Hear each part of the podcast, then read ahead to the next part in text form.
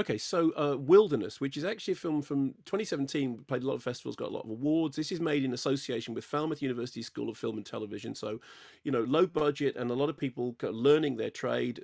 Obviously, they were also connected with Bait and a number of other movies. Screenplays by Neil Fox, who I know obviously co-hosts the cinematologists and is, you know, is at Falmouth. The lead actors are pros: Catherine Davenport, James Barnes, Sebastian Leroux, and uh, but the but the film is crewed by students doing film production.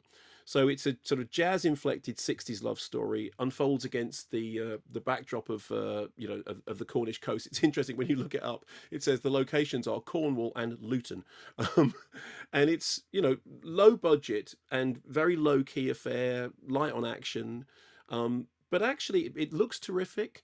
Um, it's directed by Justin John Doherty, who makes a, a, very nice fist of tying the visuals to the dialogue. So you know the couple are they're stranded in more way than one. The feeling that their relationship is on the rocks is realised both literally and metaphorically the bubble that they're in, which is kind of away from everywhere, which is on the one hand uniting, but also sort of weirdly isolating. Actually, at one point when they were approaching the house that they were going to stay in, I wondered whether I thought, are we going to the house, the Straw Dog's house, which is, of course, this fantastic remote house. We're not. We're in, we're in a different area there.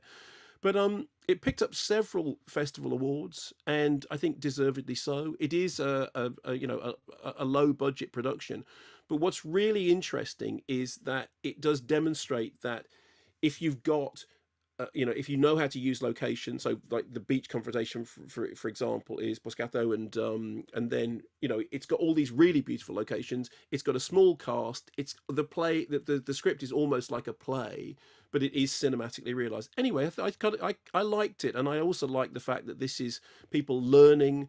Um, you know, a Falmouth University uh, involvement in it, and they've been involved in a lot of really interesting films recently. But it's only just found uh, you know proper distribution. It is available now on a range of digital platforms. I thought it was an interesting little film.